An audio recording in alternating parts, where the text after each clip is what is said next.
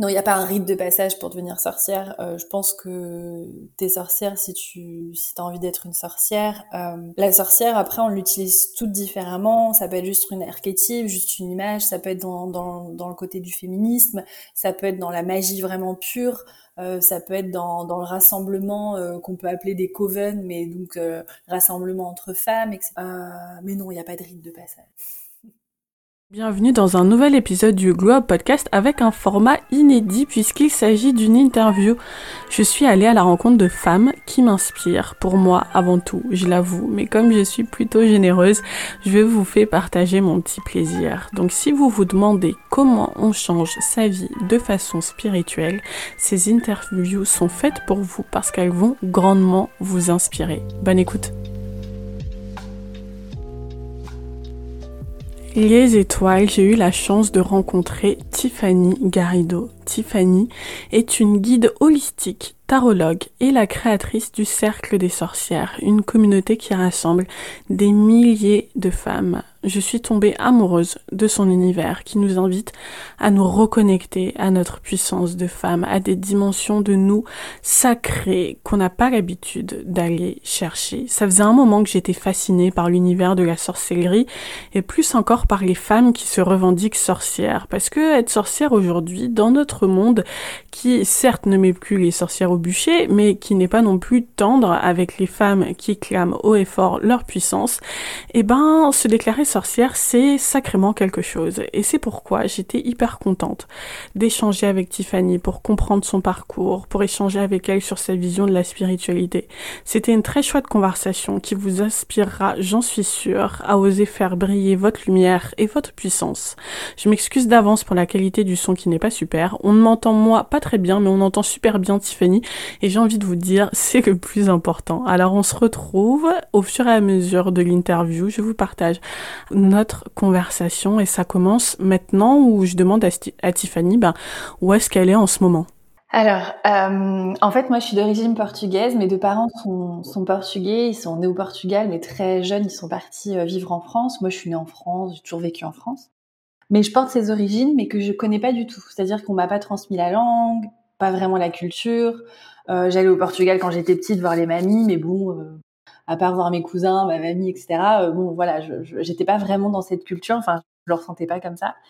Et en fait, au lieu de passer toute ma vie à dire « Oh, j'en ai marre, j'ai pas la langue, mes parents ils m'ont pas parlé portugais », ou je me sentais vraiment ni portugaise, ni pas trop française. Enfin, il y avait une sorte de flou artistique par rapport à ses origines et du coup je me suis dit va voir va voir ce que c'est. Donc j'ai visité Lisbonne la première fois, j'ai passé 20 jours, j'ai adoré et je me suis dit mais c'est trop bien ici, c'est trop bien, il fait beau, il y a la mer, il y a la nature, on mange bien, les gens ils sont trop sympas. Je me suis dit mais c'est trop cool et j'en avais marre de Paris parce que justement c'était un petit peu trop étriqué pour moi, il y avait pas de nature, il y avait tout ça. Même si j'adore Paris, je crois que j'arrivais à un moment où c'était bon quoi. J'avais un peu envie de voir autre chose parce que j'avais vécu un peu. En fait, moi j'ai vécu beaucoup à Paris. Après, sinon c'était à la campagne de Paris, dans l'Île-de-France, mais c'était pareil. Donc j'étais restée dans le même endroit et je me suis dit bon, vas-y, faut aller découvrir de nouveaux horizons. Et du coup, ça s'est passé extrêmement vite. Je suis partie. Je crois qu'en 2 mois, j'avais organisé tout ça et je suis partie à Lisbonne. Et je me dis après un peu de recul que j'avais bien senti le truc parce que du coup je suis partie dans un moment très parfait où j'ai évité les gilets jaunes, les grèves, les confinements, le Covid à Paris et du coup je me suis dit ok t'as bien senti le truc, c'était quand même le bon moment. Donc j'étais partie pour rester 1 an en me disant bon fais 1 an, on voit comment ça se passe etc. Et puis là, donc, je repars pour une 2e année, sans trop savoir ce qui va se passer, si je vais rester là, si je vais bouger, etc. Mais pour le moment, je suis très bien ici, donc c'est trop cool. Waouh! Ouais. Et du coup, c'était quoi ton parcours avant celle que tu es aujourd'hui? En fait, moi, je viens de l'art. En gros, j'ai fait la Sorbonne, j'ai fait une licence d'art plastique, sciences de l'art. Après, j'ai fait un design graphique dans la communication, etc. C'est ça que ta com elle est si belle, toi tu t'es trop, j'étais ah c'est trop bon. Ok. Ouais, j'ai un peu triché par ce passé-là. Et ouais, moi je faisais tout ça et en fait je suis rentrée. Moi, j'ai travaillé donc 2 ans dans la communication. J'étais graphiste dans une agence de com à Paris, etc.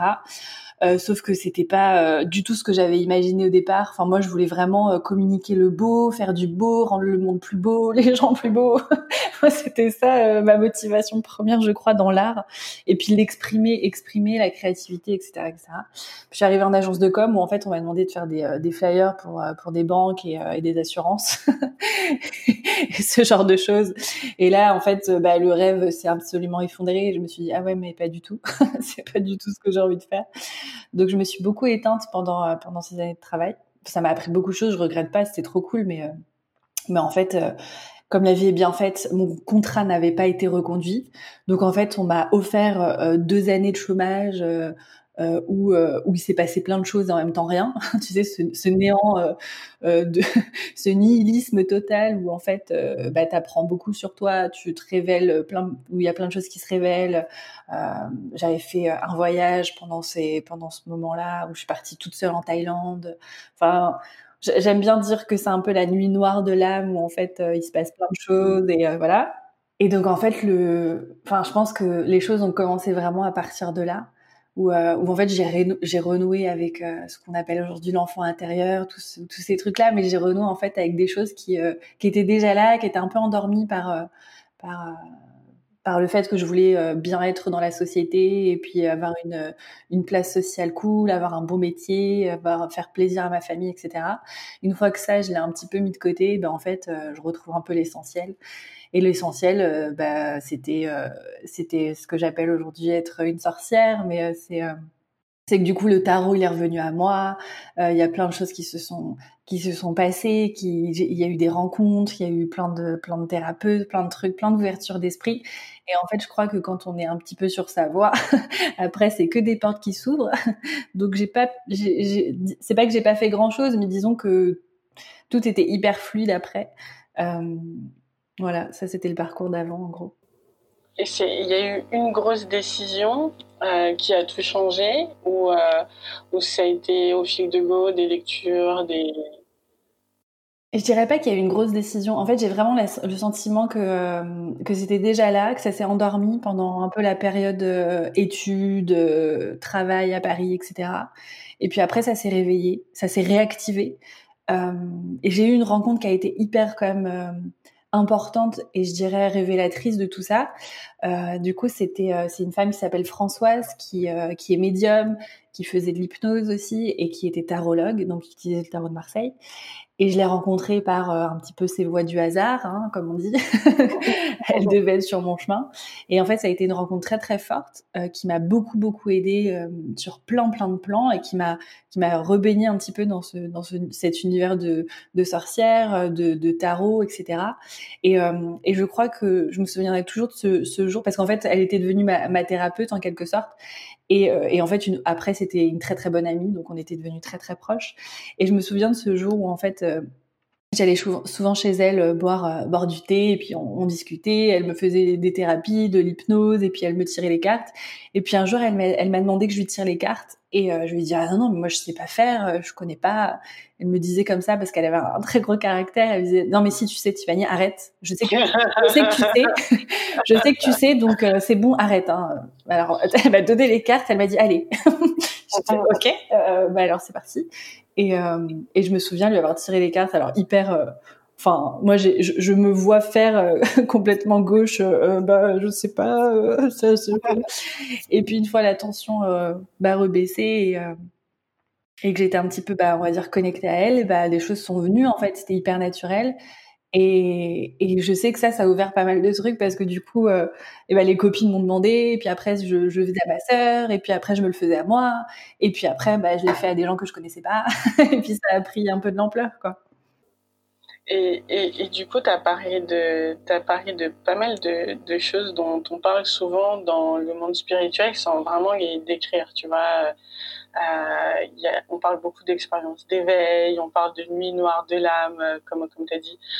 Est-ce que pour toi, ton éveil spirituel, ça a été une révélation tout d'un coup Comment ça s'est passé? Comment t'es passée de la Tiffany qui étudie, tu vois, très cartésienne, j'allais dire dans le monde classique, tu vois, normal, à je m'intéresse à tout ça. Est-ce qu'il y a eu un flash, un éclair de génie, une méditation qui a tout changé, ou au contraire, ça a été... Parce que pour moi, tu vois, l'expérience, elle a été plutôt... Je peux pas dater, tu vois, me dire il y a eu un jour où tout a basculé, ou tu vois, comme les gens te racontent leur expérience d'éveil, ça a été genre waouh, tu vois. Moi, je sais pas, ça a été comme si je retrouvais un vieux truc, tu vois. Je sais pas. Du coup, ça s'est passé comment pour toi? Ouais, moi c'est pareil. Je sens vraiment qu'il y avait cette progression, en fait, que c'était, et qu'en fait il y a pas, il y a presque quelque chose qui me dérange dans le fait de l'éveil. C'est-à-dire que ça veut pas dire que j'étais pas éveillée avant. Au contraire, toutes les expériences que j'ai vécues, en fait, c'était un éveil. Même l'expérience la plus cartésienne, même quand j'ai bossé en agence de com et que je me buvais des pintes de bière avec les collègues le soir, complètement, en regardant des séries Netflix et en mangeant n'importe quoi, ça veut pas dire que j'étais moins éveillée, en fait. C'était aussi un apprentissage. Donc moi, je dis toujours que c'est plutôt une évolution et que ça a même commencé par là.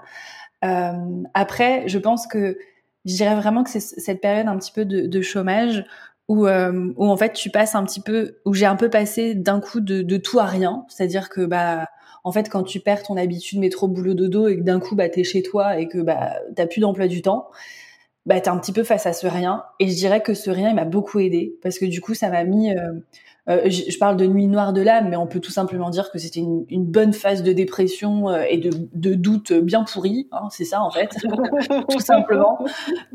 Et en fait, du coup, tu remets tout en question. Et moi, je remettais tout en question, mais ça passait par pourquoi j'utilise des cotons-tiges le matin, à est-ce que j'aime le café, à mais en fait, je suis qui, mais pourquoi, mais ça, mais si, et j'ai tout remis en question. Et en fait, donc du coup, ça a fait son chemin, et ça fait encore son chemin aujourd'hui sur des sujets qui sont différents des premiers sujets que j'ai eus. Aujourd'hui, je me pose plus la question du coton-tige, mais il y a d'autres questions qui viennent. Et je dirais que c'est ça, c'est en fait cette phase de doute. En fait, j'ai l'impression qu'en moi, elle a un petit peu enclenché une sorte de révolte. D'ailleurs, ça me fait rire parce que j'avais été voir, je me souviens à l'époque, un peu l'étymologie du prénom de Tiffany, etc. Et j'avais vu que c'était un petit peu la révoltée en grec ancien, etc. J'ai adoré. J'adore cette définition, je tiens à le dire, je suis très fière. et vraiment, j'avais ce truc où je me sentais un peu comme révoltée de la société, révoltée du travail, révoltée de mais pourquoi on nous dit qu'il faut ça, pourquoi c'est comme ça, mais moi je veux pas en fait, j'ai envie de créer mon propre truc, ça me va pas. Et donc en fait, j'ai l'impression que c'est un petit peu cette contradiction et cette révolte un peu en moi qui a fait que je me suis remise en question, que du coup il y a plein de choses qui se sont enclenchées, qu'il y a des nouvelles choses qui se sont présentées à moi, et que peut-être que du coup j'ai commencé vraiment un peu à me connaître dans ce que j'avais envie de... Enfin, j'avais envie de dire mon essence, etc. Mais encore une fois, je renie pas tout ce que j'ai été avant, parce que c'est que des facettes de moi. Disons que j'ai découvert des nouvelles facettes de moi et que je les ai nourries, parce qu'elles étaient bien plus profondes et qu'elles m'apportaient bien plus de bonheur, tout simplement. Mais ouais. Coucou, c'est Béline du futur, je fais une petite incrustation ici pour vous raconter une anecdote, parce qu'il s'avère que quand j'étais petite, je voulais que mes parents m'appellent Tiffany, et oui, c'est fou le destin. Alors je vous avoue que quand on est arrivé à ce moment-là, la conversation, j'étais pleine de frissons, parce que quand je l'ai entendu parler de la signification de son prénom, ça m'a énormément touchée, et du coup j'avais envie de partager ce moment avec vous, et de vous raconter à quel point c'est beau le destin, c'est fou le destin. Bon bref, fini l'incrustation, on reprend le fil de la conversation où je lui demande de m'expliquer un peu plus sa transition vers la vie de sorcière. Encore une fois, c'est difficile de faire une datation. Encore une fois, j'ai l'impression que c'était quelque chose qui était déjà là. Moi, j'adorais les sorcières, mais petite, même ado, Charmed. Tu regardais Charmed.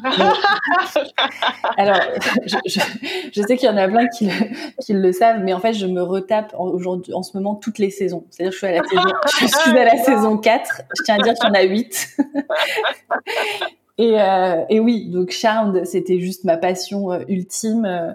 Moi, quand je jouais petite avec mes copines à la récréation, ce genre de choses, on jouait à Charmed, c'était qui avait le pouvoir de quoi, moi j'adorais tout ça. Enfin, c'était vraiment, j'étais une sorcière, même petite, tout ce qui était autour de la sorcière, j'adorais. Et en fait, encore une fois, c'est revenir un petit peu à ce qui me faisait kiffer petite, en fait. Mais qu'est-ce que j'adorais, qu'est-ce que je pouvais faire pendant des heures, et pas voir le temps passer, etc. Ben moi, c'était me créer des univers, être dans mes pouvoirs, la magie, tout ça. Et donc en fait, je pense que c'est un lien avec vraiment tout ça. On est aussi une génération qui a grandi avec Charmed, forcément. Donc on est beaucoup de femmes qui se reconnaissent dans l'archétype de la sorcière. Et puis en fait, je pense encore une fois que le monde est bien fait, c'est que quand j'étais dans cette période où justement, je lisais des livres qui m'inspiraient, des choses. Enfin, je sortais un petit peu justement de ce carcan qu'on m'avait appris. Il y a eu par exemple Odile Chabria qui a sorti son livre sur l'âme de sorcière. Il y a eu Les gardiennes de la lune de Stéphanie Lafranque, etc. Tout ça, ça arrivait un petit peu à ce moment-là pour moi. Et donc, je m'étais offert tous ces livres, j'ai plongé dedans et je me suis dit, mais c'est tellement ça, c'est tellement moi. J'ai l'impression de relier quelque chose que je savais au fond et que là, on me pose des mots. Et du coup, la sorcière, c'était une évidence pour moi. Et en fait, en faisant mes recherches, forcément, en m'intéressant beaucoup plus à l'archétype de la sorcière, puisqu'en soi, c'est un archétype, comment on vit cet archétype, qu'est-ce qui résonne en nous, etc. Et ben, c'est vraiment un archétype qui me plaît. La sorcière, c'est une femme qui peut faire peur. Moi, je sais que je m'habille tout le temps en noir, que le noir, c'est un peu ma couleur préférée. D'ailleurs, j'entends d'ici ma grand-mère qui me dit « Ah, mais des couleurs, on dirait que t'es en deuil, etc. » et même petite, et je me souviens lui dire que « Non, mamie, le noir, moi, j'aime bien, c'est pour moi une autre façon d'être blanc. » Je lui disais ça, quoi. Et alors, pour venir à la sorcière, c'est vraiment un archétype que j'aime beaucoup parce que la sorcière, c'est une femme puissante, mais elle est puissante parce qu'elle se connaît tellement, en fait. Elle connaît ses outils, elle connaît sa magie à elle sait de quoi elle est capable. Et du coup, d'ailleurs, en espagnol, on dit la que sabe, celle qui sait, en fait. Elle sait, quoi. Elle sait ce qui est bon pour elle, elle sait vers où elle doit aller, elle sait... Elle sait qu'elle sait pas aussi. Enfin, il y a plein de choses comme ça qui la rend en fait, qui fait qu'elle nourrit un peu son monde intérieur pour créer vraiment quelque chose vers l'extérieur. L'archétype de la sorcière, c'est plein de choses aussi. C'est aussi cette idée d'être une femme qui elle est féministe comme on dit aujourd'hui. Mais pourquoi elle est féministe? Parce que c'est une femme qui n'a pas besoin d'un homme, par exemple, pour se créer. Ça veut pas dire qu'elle renie les hommes. Ça veut dire qu'elle n'a pas besoin d'eux. Elle est féministe parce qu'aussi elle connaît le pouvoir de la sororité, de la reliance avec d'autres femmes. C'est une femme puissante parmi d'autres femmes puissantes. C'est pas faire de l'ombre à une autre femme, c'est vraiment la co-création. Il y a plein de choses. C'est la reliance avec la nature. Et en fait, tout ça, c'est des choses qui me parlent et qui me définit aujourd'hui. Donc c'est pour ça que je m'assume en étant sorcière et encore une fois, je pense que ça fait résonance aussi avec cette révolte. Parce que quand on dit qu'on est sorcière, moi en tout cas, le jour où je me suis assumée en tant que telle, ça a fait un petit cataclysme dans ma famille qui est très très très croyante, très religieuse. Et je crois que c'était voulu parce que j'avais envie aussi de faire une sorte d'avant-après, de dire ok, moi je suis comme ça en fait. C'est comme ça que je me définis, c'est comme ça que j'ai envie d'être, c'est comme ça que je me sens et que je me crois. Et en fait, je peux comprendre que ça dérange, mais après l'amour est encore là, donc c'est ok. Mais ouais, il y a plein de trucs avec la sorcière. Vraiment, c'est un sujet tellement puissant. Aujourd'hui, on dit souvent qu'on est les filles des sorcières qui n'ont pas été brûlées, etc. Enfin, il y a plein de trucs. Je pourrais en parler des heures de la sorcière. Moi, j'ai été visiter quelques-unes de mes vies antérieures. Sans grande surprise, j'ai été sorcière et je comprends ce que c'est en fait d'être cette femme qui guérit les autres, qui est considérée comme guérisseuse et qui va être jugée pour ça en fait, qu'on va aussi mettre à l'écart parce qu'elle guérit les autres, etc. Enfin, il y a plein de choses, plein de connotations autour de la sorcière qui m'anime et qui profondément résonne en fait au fond de moi. C'est pour ça que je me définis comme ça. Petit message de la Béline du futur, j'espère que vous êtes aussi intrigués que moi à ce moment-là sur la question des vies antérieures, parce que évidemment j'ai dû creuser le sujet. Ouais, j'ai fait une hypnose régressive qui a duré 5 heures. Waouh. Ouais, avec Nina Kaniak pour le nom que j'adore, pour celles et ceux à qui ça intéresse. Et en fait, donc on a fait une hypnose régressive où on a été visiter quelques-unes de mes vies antérieures que j'avais besoin de visiter à ce moment clé. Pour aller comprendre des choses, des blocages, des schémas répétitifs, etc., des choses que je portais en moi. Et j'ai visité cette vie de sorcière où j'étais en Moyen-Âge, j'étais une guérisseuse, je lisais dans les lignes de la main, j'avais une toute petite maison en bois avec un chien très très loin du village, donc je me sentais extrêmement seule, j'étais exclue, j'étais affamée aussi parce qu'en fait, j'essayais de gagner mon argent en vendant mes tisanes, mais ça marchait pas. Donc, j'étais très liée avec les plantes. Je faisais mes propres tisanes, mes plantes, etc., mes propres potions, etc. Enfin bref, je pourrais parler encore une fois de ces vies pendant des heures. Mais c'était hyper puissant de visiter ces vies-là. Les vies antérieures, moi, ça m'a beaucoup aidée. Ça m'a beaucoup aidée parce qu'il y a des choses, en fait, que tu sens, que tu portes. Que parfois tu sens que tu portes pas ça de ta famille, que tu portes même pas ça de tes ancêtres, que tu portes même pas ça de ton pays ou ta société, etc. Mais qu'il y a des choses, tu sais pas pourquoi, ça peut être des peurs incompréhensibles ou des schémas que tu répètes, ou même juste des sensations, ou même juste où t'as l'impression que tu te dis mais c'est bizarre, je suis pas comme tout le monde, pourquoi moi j'ai ça alors que eux non. Et parfois aller visiter ses vies antérieures, ça permet de comprendre plein de choses et aussi de comprendre pourquoi. Notre âme, en fait, elle a choisi cette vie-là aussi. Comprendre pourquoi je suis incarnée dans le corps de Tiffany aujourd'hui en 2020. C'est comprendre ça, en fait, aussi. Comprendre un petit peu l'évolution de son âme et comprendre pourquoi on est là aujourd'hui et pourquoi on a choisi tout ça, etc. C'est des clés de compréhension. Ça résonne avec le terme de mission de vie. Est-ce que tu considères que tu as une mission de vie et si oui, laquelle ? Ah, mission de vie, moi j'ai l'impression, je sais pas, ça me dérange. On me pose souvent la question, en plus c'est marrant, je sais pas pourquoi j'attire ça parce que c'est un truc qui me dérange. Mais parce que ça te dérange. Ouais, c'est pour ça, on me pose souvent la question et à chaque fois je suis genre bon, ouais. Et en plus je donne jamais la même réponse, mais c'est pas grave.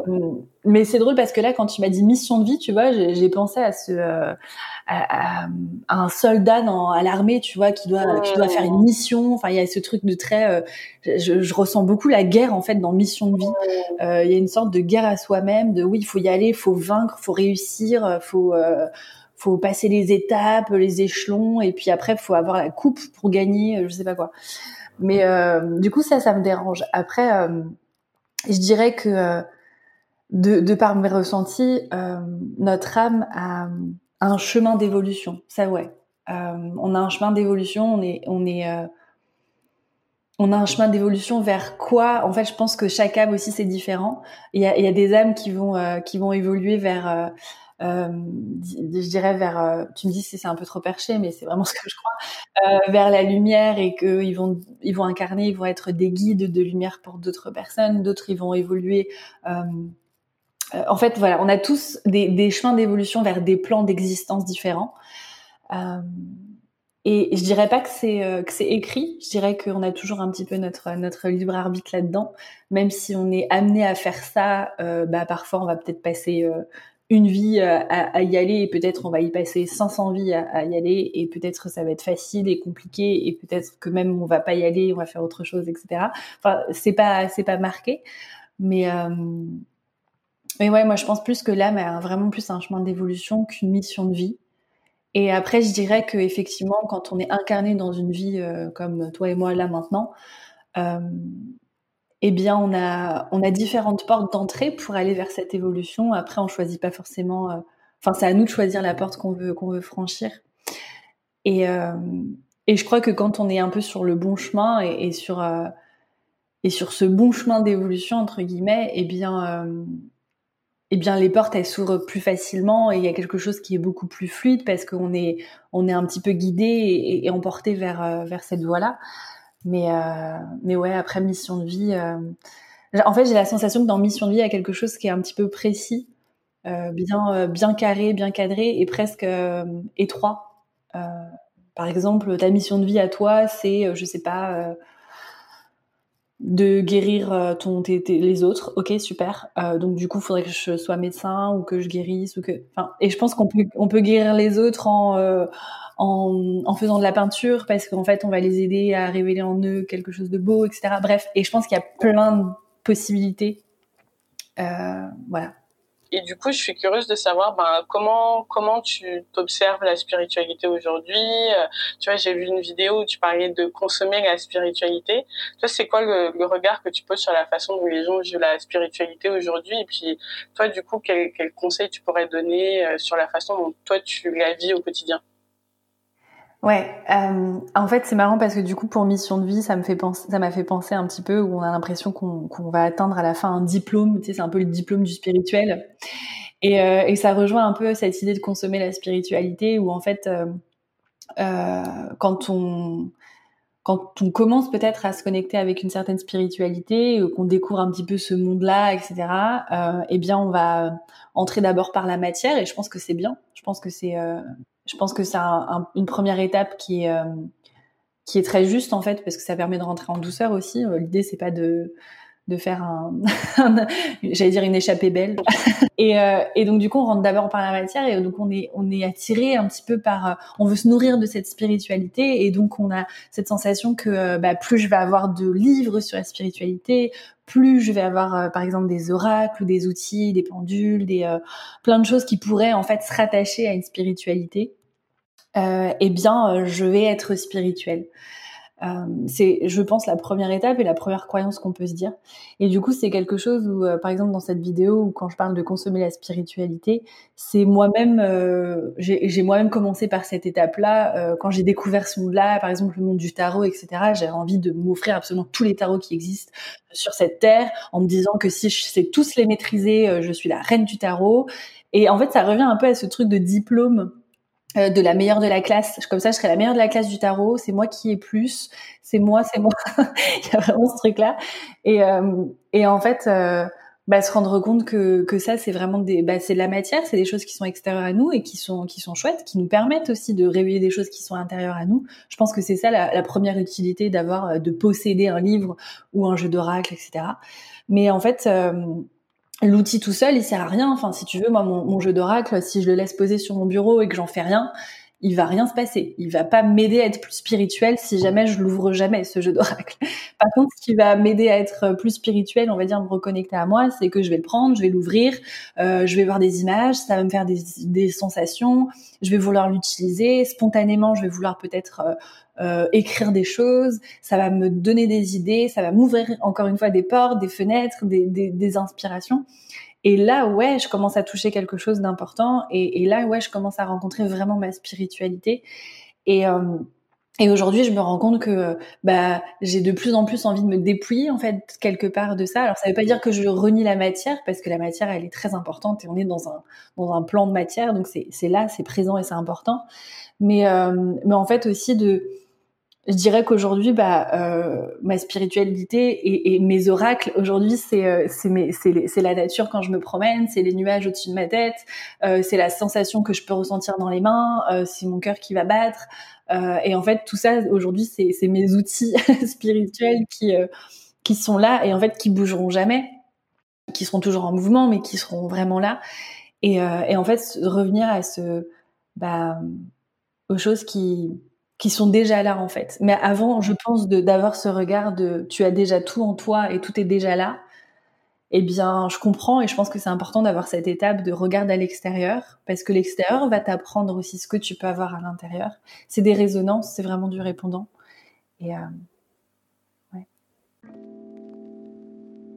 J'étais hyper contente qu'on parle de mission de vie, parce que c'est vrai que vous le savez, c'est un peu mon cheval de bataille. Et à l'heure où ce podcast d'ailleurs sera diffusé, j'aurai probablement fait un épisode sur le sujet que je vous invite à écouter, trouver votre mission de vie. Pour le reste de la conversation avec Tiffany, j'ai pas pu m'empêcher évidemment de lui poser des questions sur l'astrologie, forcément, c'est moi. Et j'ai été ravie de sa réponse parce qu'elle montre la complexité et la subtilité d'un thème astrologique. Donc je lui ai demandé, parce que je sais qu'elle est ascendant vierge, si elle avait tout un tas de rituels, de routines, etc. Et voici sa réponse. Je vous laisse l'écouter. Oui et non. C'est-à-dire que, en fait, plus je vais nourrir justement mon ascendant vierge qui va me demander d'être hyper carrée, régulière, organisée, etc. En tout cas, dans la vie quotidienne, moins je vais me sentir pleinement épanouie, mais ça, c'est propre à moi, parce que j'ai mon soleil qui est en Verseau, qui lui a un besoin fondamental de liberté et de freestyle. Mais alors du coup, plusieurs choses. C'est-à-dire que je suis de plus en plus heureuse aujourd'hui quand je ne m'oblige pas à faire les choses et qu'en fait, je me rends compte que moins je me fais des to-do et des routines bien précises le matin et plus je me sens bien. Parce qu'en fait, je me fais plus confiance aussi. C'est-à-dire que je me rends compte que bah, en fait, mes journées, elles sont toutes différentes. Moi-même, chaque jour, je suis différente. Je vais pas appeler la même énergie tous les jours. Donc, faire exactement la même chose tous les jours n'aurait pas de sens pour moi. Après, forcément, il y a des choses qui vont... En fait, je me vois... Enfin, je suis cyclique, on est toutes cycliques, et je me vois agir vraiment par cycle. Il y a des cycles où, par exemple, pendant une semaine, je sais pas, tous les matins, je vais me réveiller à 7h, je vais faire mon yoga, ma méditation, boire ma tisane, et je vais être hyper heureuse, hyper fière de le faire, ça va me faire sentir super bien. La semaine suivante, je vais essayer de faire la même chose et de continuer un peu ce rythme, mais en fait, je vais me rendre compte que... Bah, c'est pas juste, que je vais me sentir pas bien, qu'en fait là j'ai juste envie de rien faire ou d'aller me promener ou de faire autre chose qui a rien à voir, et en fait ce sera plus juste. Donc en fait c'est bien d'avoir un certain cadre, une certaine discipline, ou plutôt de, encore une fois, de se connaître suffisamment bien pour savoir ce qui me fait du bien, ce qui nourrit mon énergie, de me connaître suffisamment bien pour savoir à quel moment je dois me reposer, où je suis dans une phase d'action, etc. Et en fait, dans tout ça, bah, toujours avoir la possibilité de, pour moi en tout cas, c'est important, de ce flow et de cette liberté, parce que je pense que la vie, elle est plus intelligente que nous et elle est bien mieux faite que notre cerveau, je dirais. Donc, même si j'ai organisé ma journée d'une main de maître de vierge, parce que je sais très bien le faire, les vierges savent très bien faire ça, et bien parfois je peux en fait ne pas écouter justement ce flow et peut-être ces signes ou cette intuition profonde de me dire que c'est marrant, j'avais noté ce rendez-vous, mais là je sens que en fait il y a un autre truc qui m'appelle, et en fait ne pas aller vers cet autre truc aussi, c'est peut-être la possibilité de pas aller vers un truc qui est plus j'allais dire plus intéressant, mais c'est pas le mot, plus qui viennent apporter quelque chose en plus, etc. Donc il y a ça.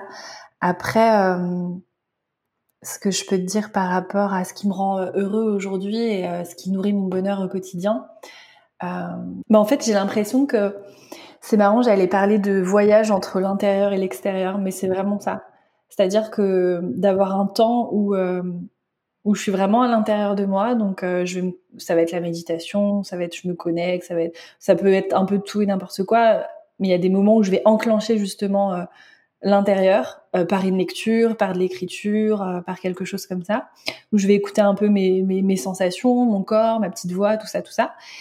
Et en fait d'équilibrer justement avec cet extérieur pour ok, maintenant on met à l'action, on va partager, on va diffuser, on va juste même jouer, c'est hyper important. Quand je dis jouer, ça va être par exemple, moi là ce midi je vais rejoindre une copine, on va déjeuner ensemble, là je vais jouer, ça va être trop cool. C'est vraiment de faire un peu cet équilibre de va-et-vient qui fait qu'au quotidien en fait je me sens bien et je nourris mon bonheur, je pense. Quand je me suis intéressée à l'astrologie, donc forcément, je me suis d'abord intéressée à mon thème. Enfin, forcément non, mais en tout cas, c'est comme ça que je suis rentrée vraiment dans l'astrologie. Et donc, en étudiant la puissance de l'unicité que représente l'astrologie, et la puissance de ce que c'est aussi que les choses, elles sont écrites, elles sont posées, mais après, par-dessus, toi, t'en fais aussi encore une fois ce que tu veux. C'est encore une fois le libre arbitre. Mais de voir en fait les potentialités présentes. Et que encore une fois, il y a vraiment cette possibilité d'évolution qui est là avec l'astrologie. Et ben moi, ça a été déjà, ça m'a fait beaucoup de bien parce que ça m'a permis de me dire qu'il y a aussi le tout possible. Et que même si j'ai un aspect qui est par exemple inconfortable ici, et que même si j'ai ça, et que même si tata, et ben en fait je peux aussi, si j'en prends conscience déjà, en fait c'est une clé hyper grande parce qu'après, je peux en faire ce que je veux. J'ai un exemple, par exemple, qui me vient où moi, j'ai ma lune en bélier. Et en fait, quand j'avais découvert ça et que j'avais un peu creusé un petit peu le sujet, je me suis dit, ah ouais, ça explique pourquoi parfois, avec mon entourage, mes proches, je peux être hyper cash et puis je suis hyper blessante. Et parce que j'ai souvent entendu aussi quand j'étais plus jeune que je manquais de tact, que j'étais blessante, que j'étais méchante.